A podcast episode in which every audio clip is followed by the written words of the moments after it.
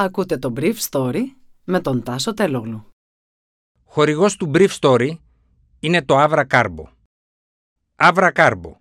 Ένας εναλλακτικός τρόπος ενυδάτωσης για κάθε στιγμή. Καλημέρα σας.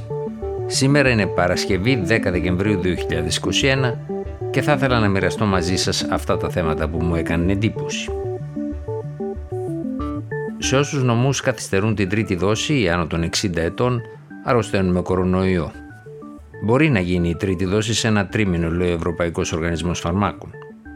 Ο Ιγούρ Σάχιν με την όμικρον η αναμνηστική δόση είναι η τέταρτη. Η μετάλλαξη αναπτύσσονταν σε οργανισμούς με αδύνατο ανοσοποιητικό για μεγαλύτερο χρονικό διάστημα.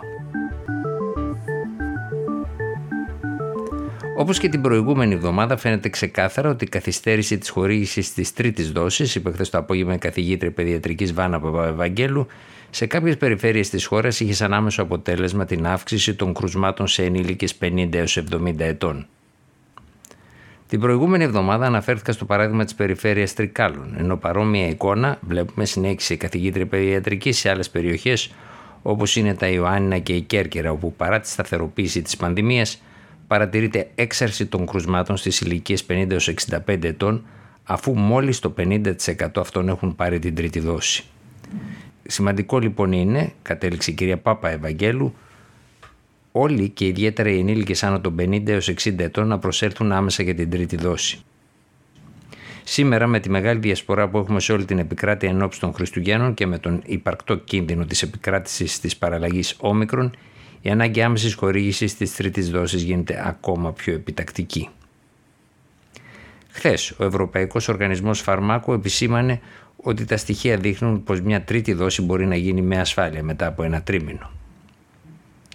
Χθες εξάλλου έδωσε την πρώτη του συνέντευξη μετά την ανακοίνωση των αποτελεσμάτων της κοινοπραξίας Pfizer-BioNTech ο εφευρέτης του εμβολίου ο Ιγουρ Σάχιν. Μιλώντας για τα αποτελέσματα των δικών του ερευνών πάνω στην παραλλαγή όμικρον, ο Σάχιν είπε ότι είχαμε αναπτύξει 5 ή 6 σενάρια πάνω σε αυτή την παραλλαγή.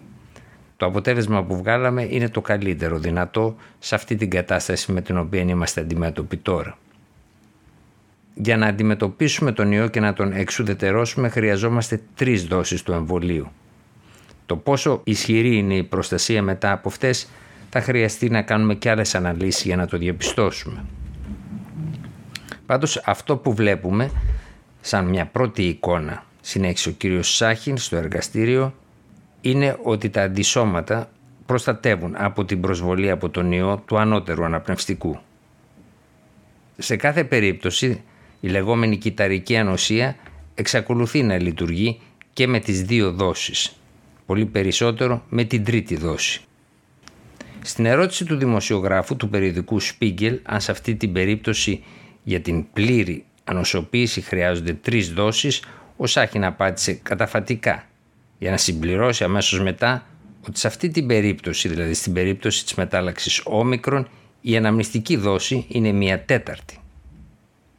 Σε κάθε περίπτωση, είπε ο ιδρυτής της BioNTech, η τέταρτη αυτή αναμνηστική δόση θα μπορεί να είναι μια δόση προσαρμοσμένη στη μετάλλαξη όμικρον. Ο Σάχιν επισήμανε ότι συνέβη αυτό που φοβόταν, δηλαδή ότι αναπτύχθηκε αυτή η μετάλλαξη μέσα σε οργανισμούς ιδιαίτερα εξασθενημένους ως προς το αναοσοποιητικό του σύστημα. Πολλές τέτοιες μεταλλάξεις αναπτύχθηκαν και ένα μεγαλύτερο χρονικό διάστημα και αυτή είναι μία από αυτές, είπε ο ιδρυτής της BioNTech. Στο ερώτημα αν υπάρχουν αρκετά στοιχεία για να προχωρήσει κανείς σε μια επιτάχυνση του εμβολιασμού μετά τα τελευταία ευρήματα των Pfizer-BioNTech, ο Σάχιν είπε ότι οι στοιχεία για την αναμνηστική δόση υπάρχουν από το Ισραήλ πάρα πολλά. Θα χρειαστούν και άλλες αναλύσεις, αλλά δεν καταλαβαίνω γιατί χρειαζόμαστε πρόσθετα στοιχεία για το πώς λειτουργεί η αναμνηστική δόση. Κατέληξε. Ήταν το Brief Story για σήμερα Παρασκευή 10 Δεκεμβρίου 2021.